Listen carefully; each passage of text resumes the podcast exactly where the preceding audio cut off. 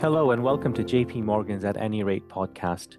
Today, we're going to discuss the takeaways from our recent Frontier Markets Conference, where J.P. Morgan hosted over 400 participants in the Frontier Markets Fixed Income space across investors, sovereign, and corporate issuers in our London offices.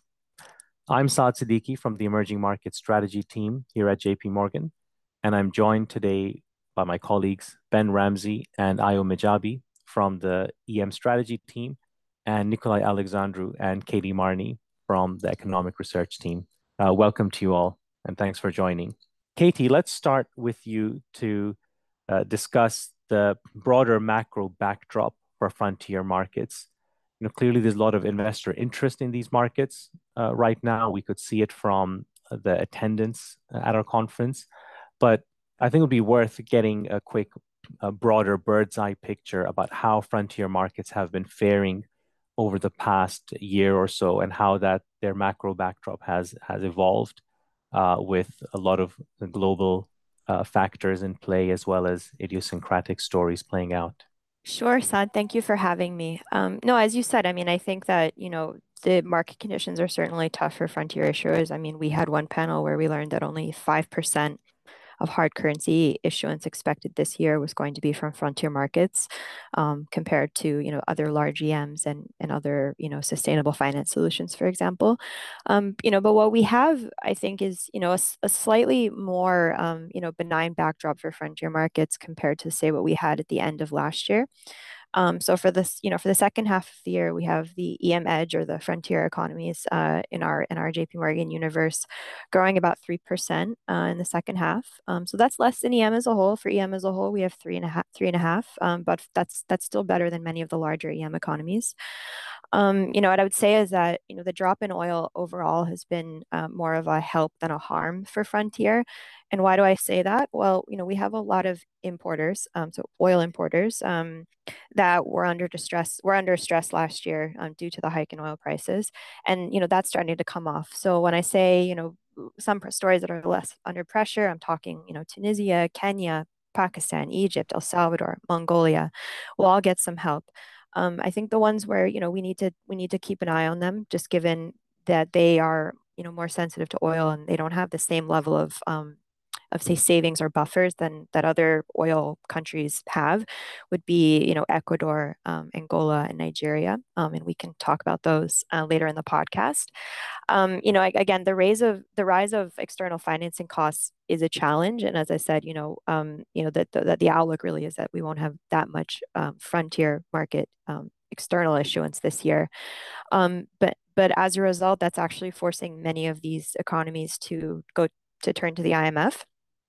And so I think by our last tally, we had about half of frontier with IMF programs of some sort. So again, that's an important backstop that mitigates some financing risks, on top of the fact that current accounts in general are looking better than where they were, you know, this time last year.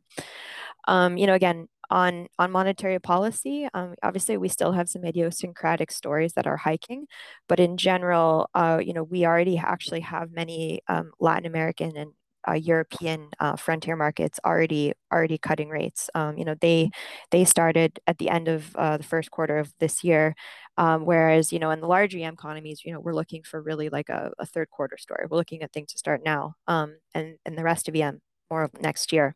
So again, that's just, you know, constructive you know, developments on inflation, and then also just, you know, a more benign external backdrop. Again, that's not to minimize the risk for frontier markets. I don't want to make it sound like it's all rosy. I mean, these countries would still be very exposed, particularly in the case of a U.S. recession. But again, I think there we need to think about which countries are more exposed to the U.S. versus China. So here, you know, maybe Central America would be more exposed, but say, you know, Africa or Europe may fare slightly differently. So as I said, I mean, I think that market conditions are tough, but, you know, investor interest is still there, particularly when it comes to sort of looking for the, you know, marginal returns you know, that frontier markets could offer. So thank you, Katie, for that overview. Now, while there's a macro adjustment taking place at different speeds, we're also seeing more contrasting and differentiated market performance as well, both across local currency and hard currency. So Ayo and Ben, I'm going to ask you to kind of unpack some of that differentiated performance across both hard and local currency. So maybe Ayo, let's start with you. You've been talking about how local currency, we've been seeing some better performance this year. What were your main impressions from the conference on that contrast? Thanks, Saad, and thanks for having me on the podcast. Coming into this year, we had advocated a cautious stance going for frontier markets.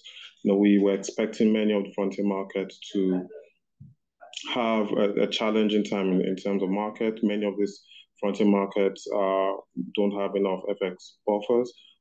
They tend to make policy mistakes and keep the exchange rates stable for far too long and then have to adjust afterwards. So we, you know, coming to 2023, we had expected any frontier markets to have a challenging time in terms of market, and we're advocating a more cautious stance. In the event, you know, local markets actually performed quite well when you compare frontier local market returns in dollar terms relative to their more liquid GBIM counterparts. Frontier markets actually returned about 6% at the middle part of this year, compared to about 4% for the GBIM, which was, you know, better than we had expected. Some of the better performers were countries like Sri Lanka. Also, in terms of positioning, we've seen, you know, a massive reduction in non-resident holdings of frontier local markets over the last 12 months. But again, going into this year, we expected that to continue. In the event, we've actually seen a pickup in some frontier markets, which we can touch on later on. And finally, in terms of frontier market engagement with us, we have our J.P. Morgan client survey, which is a good proxy for how willing investors are willing to engage on frontier markets. Again, investor engagement is, you know, relatively off the highs, but we've seen a pickup over the last couple of months leading into the conference. Ben, what's the situation on sovereigns? Is it the same trend or is it different? Hi, Ayo. Thanks, and thanks, Saad. Pleasure to be here. Yeah, I think on the hard currency side, we've really been looking at how we would describe it as a bifurcated market. When we look at the MB spread, which is currently around 440 basis points, we've never seen a wider differential, at least not for a very long period of time, between the investment grade component of that spread, which is currently at about 135 basis points, down from a peak of close to around 160. So an important rally, but 25 basis points rally. Compared to the high yield portion of the MB Global Diversified, which is currently trading around 825 basis points. And that's more than 100 basis points down from the peak of around 940, which took place right after the market stress around the banking pressure in the US back in March. So if we think about what's really, you know, in those components, it is largely a frontier population, which is in the high yield component of that spread. And certainly we've seen a rally which has accelerated even in the weeks since the conference, when we've had some uncertainties resolved, particularly, let's say, the debt ceiling in the US. So I would say we've been in this context of a bifurcated market. We've been discussing sort of a richness overall of a lot of the performing MB Global, where you have more attractive valuations. It's been in that either, you know, double B or also even more so the distressed space. A lot of that is frontier. A lot of that are countries which are facing restructuring or have already defaulted, and are getting into restructurings or are absent market access and maybe facing restructurings. And I'd say in the last weeks in particular, we've seen some better tone and that part of the asset class leading to better performance. Thanks, Ben. So a clear contrast between local and hard currency, which has taken shape this year. Before we move on to discussing individual countries, just a quick one for you, Katie. There was a session that we had on sustainable finance that's clearly becoming an ever more popular topic. What were your main impressions from that? Thank you, Saad, again. So, I mean, I think that, you know, on on sustainable finance, I mean, the main takeaway was that there still is significant investor interest. I mean, earlier I gave that statistic that only 5% of issuance was expected to be frontier markets for sustainable finance, such as label bonds like blue or green, aimed at conservation. The number was close to 25%. That includes the larger economies like Chile and others. But just to say that there remains interest. But again, what was interesting that it doesn't appear as though those types of labeled bonds are actually migrating down the ratings scale, meaning to many of these frontier markets who would be most in need. And why is that? Part of it is just the macro conditions. Again, it's just challenging for frontiers in general, but also investors are learning that this isn't a simple solution to a complex problem. They're learning that tracking use of proceeds is complicated. Tracking, judging credit risk for these types of instruments is more complicated. So there's been an evolution, but again, especially for for investors in EMEA, kind of ESG is becoming a requirement to their investment decisions rather than a positive add-on. So that was an interesting takeaway for me on sort of the sustainable finance ESG side of things. Thanks, Katie. So pivoting to individual country stories, because frontier markets really are all about being in the weeds. Nikolai, we had a Ukraine session that's always extremely well attended. What were your main takeaways from that? Thanks, Saad, and it's a pleasure to be here. Look, on Ukraine, I would say things are a bit more complicated than elsewhere, right? Because it's a country at war. But there are several takeaways which I think are relevant for the audience. One is about the resilience of the Ukrainian economy, right? I mean, this is a war which is absolutely severe in terms of its impact on life, on people, and the economy. But this economy managed to actually drop, let's say, only 29% last year, as opposed to expectations that were around minus 40 at the start of the war, and some even worse than that. So that's one thing. Then if you look also at the dollar GDP, there were expectations that the dollar GDP, the value of the dollar GDP is going to go down well below $100 billion. From 180 in the direction of even like something like $50 or $60 billion. In the end, it was about $160 billion economy despite the war. So that's one aspect. The other aspect linked to this resilience is that economy is growing, and it's growing because businesses are recovering, because consumers are recovering with. Ukrainians coming back. The other one is really about the challenge that Ukrainian economy is facing, right? It's an economy at war with massive expenditure on the military, with massive budget deficit, which required funding. That funding mostly comes from foreign donors, and that's important to bear in mind. And final point I would make, which is a bit more market relevant, it's about debt restructuring. Authorities under IMF have announced that there is going to be debt restructuring early next year. But as I said, I mean, the economy is performing better than expected. So this debt restructuring, it's probably going to be somewhat different than, let's say, other debt restructuring events under IMF. Why? Because it's not that obvious that Ukraine will be facing serious debt sustainability issues and debt service, given support it has from foreign donors. It's also significantly improved in the direction of lower payments. The final point before we move to another country, it's about EU path. Ukraine has chosen this path.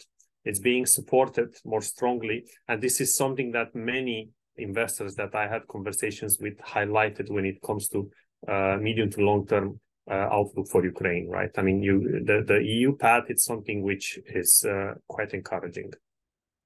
Thank you, Nikolai. We also had sessions on Africa. The tagline from there was, it's stressed, but not all distressed.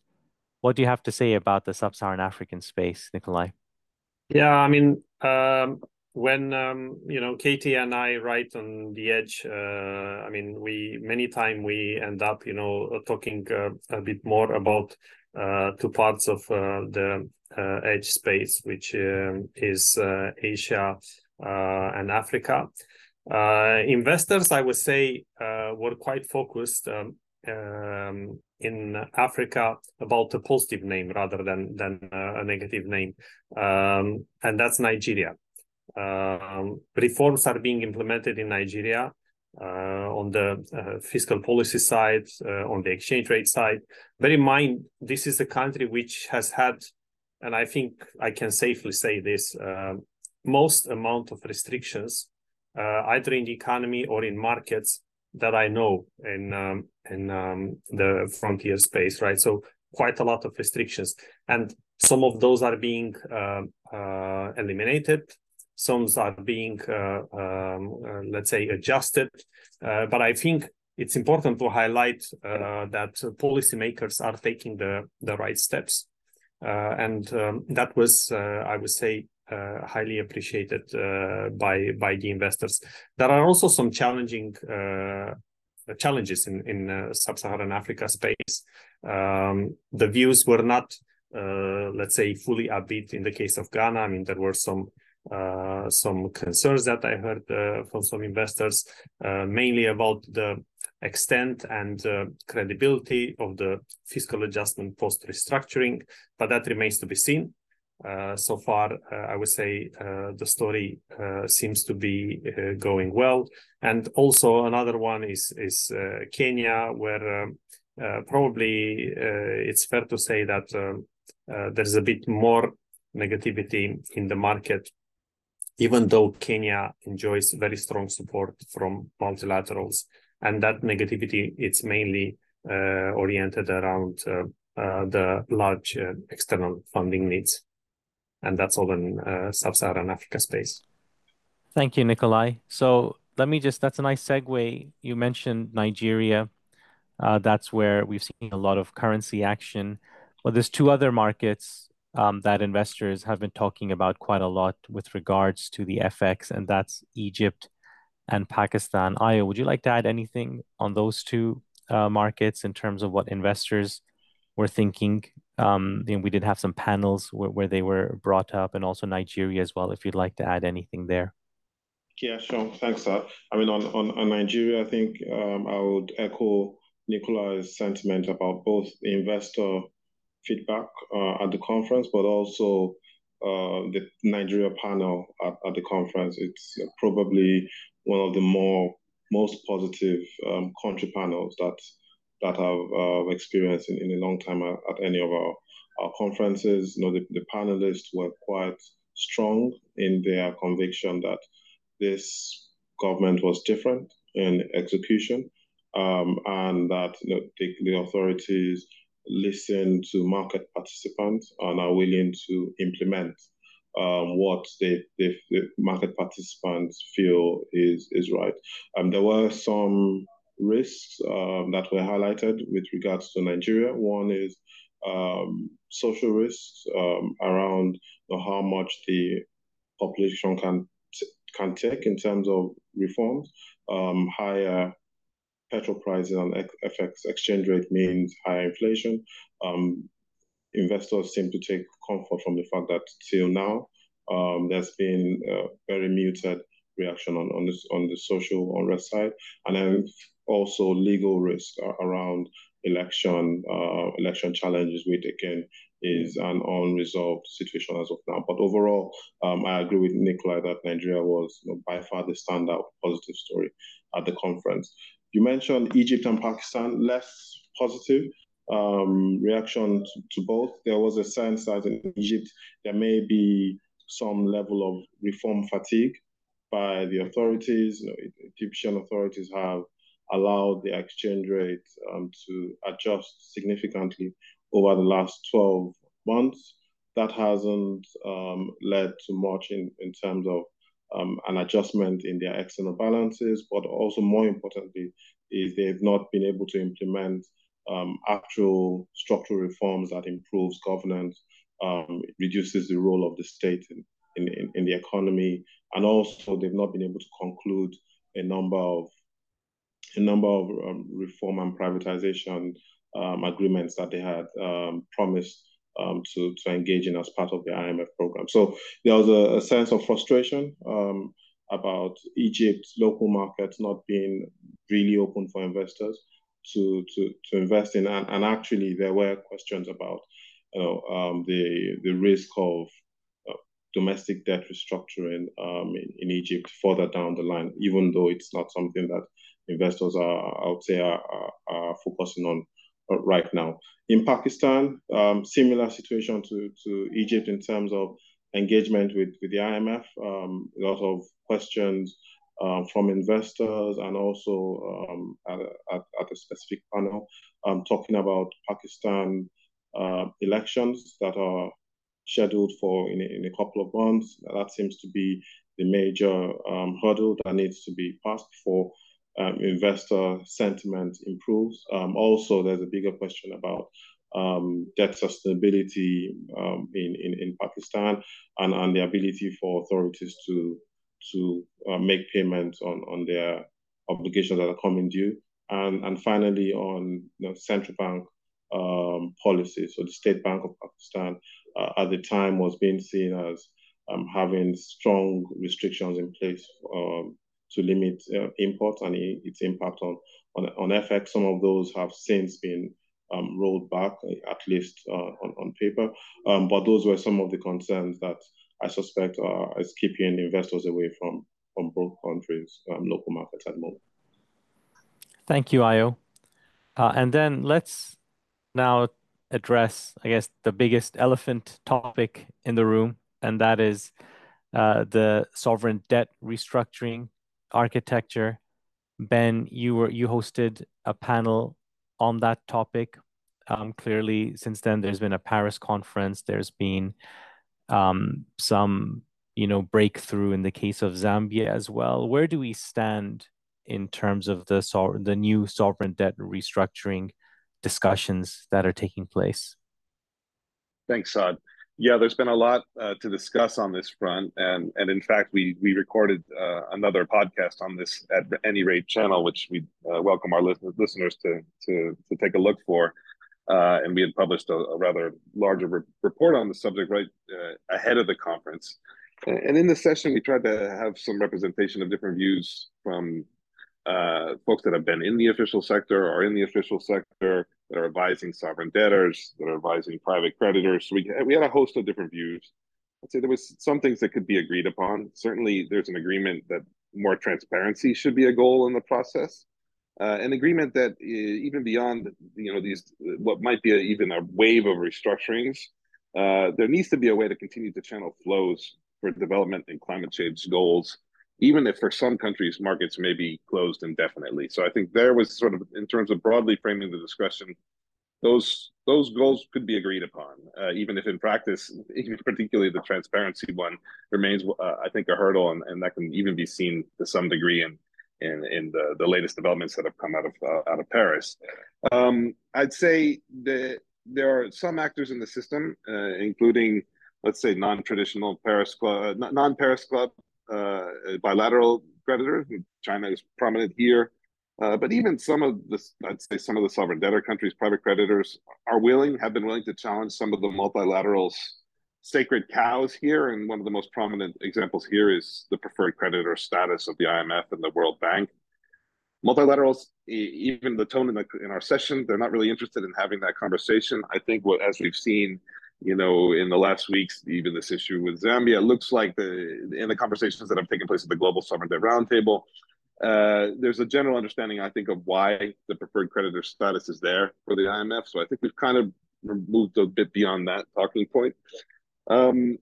I'd say private creditors have been frustrated that they've been stuck in a roadblock here that's been effectively the official sector trying to figure out how to restructure their debts. And there's a sense that private sectors are willing to engage and move forward. But, again, they've been kept waiting, particularly by the common framework. There's been some ideas put forward, like a most favored creditor clause that could be kind of trying to force the hand of the official sector, basically saying like private sector would restructure and that no one would be able to then accept better terms, sort of a reverse comparability of treatment. That, you know, will remains to be seen, you know, now that we're starting to get some official sector workouts move forward, how these private sector deals will in fact go ahead. I'm not sure we'll get this most favored creditor clause.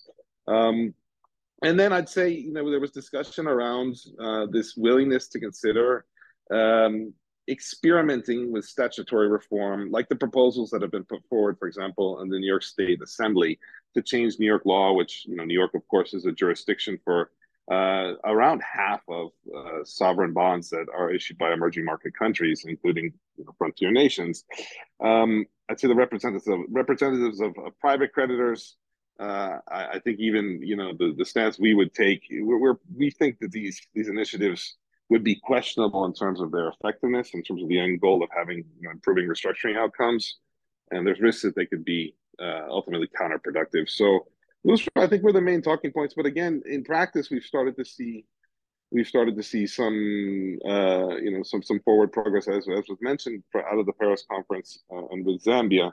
I would just say on this front, what looks to be the major breakthrough, again, in part, this the no longer insisting that there would be haircuts from, let's say, the IMF or traditional multilateral official creditors, and both the Paris Club and non-traditional, non-Paris Club bilateral lenders like China coming to terms in terms of maturity extensions, which look like they're going to be quite spread out, quite low interest rates in a base case scenario. But I think the main development here in terms of breakthrough is this idea that at the official sector, there can be a state contingent outcome, whereby if the macroeconomic fundamentals of the restructured country improve over some period of time, that there can be basically better recovery. And that there can be, in the case of Zambia, this is going to be based on whether or not the country is deemed to be still only having a low capacity to carry debt in terms of the World Bank's framework, or a medium capacity to carry debt. But if there's that upgrade, there could be improved terms in terms of higher coupons on the restructured debt, and a shorter and more anticipated repayment period. So basically, there would be the creditors would be able to share in that better macroeconomic scenario. My expectation is now that we turn to private restructurings, there will be, in the spirit of comparability of treatment, probably some efforts to also offer these types of state contingent value recovery instruments in those restructurings as well. But Ayo, perhaps you'd like to add a little bit some of your thoughts as you look at this, you know, the specific cases of Zambia or Ghana about to come. Yeah, sure. Just quickly on my side, Ben, I agree with you in terms of the specific breakthroughs that this Zambia deal seems to have brought with us. I think, you know, the market reaction, especially with Ghana, is quite instructive. Clearly, the market is expecting that, you know, with this happening with Zambia, we could see a number of countries follow suit, and Ghana seems to be the next country in line within the lower income bracket.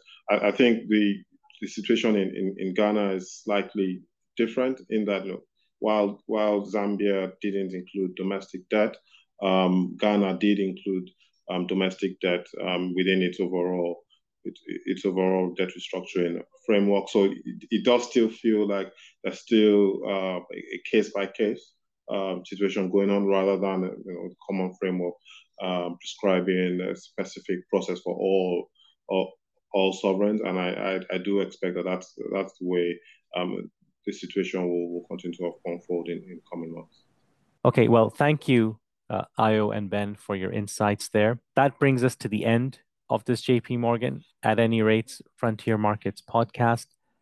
Thank you to Ben, Ayo, Katie, and Nikolai for joining today. And thank you all for listening. We hope to have you back again with us for more of these podcasts. This communication is provided for information purposes only. Please refer to JP Morgan research reports related to its content for more information, including important disclosures. 2023, JP Morgan Chase & Company, all rights reserved. This episode was recorded on the 27th of June, 2023.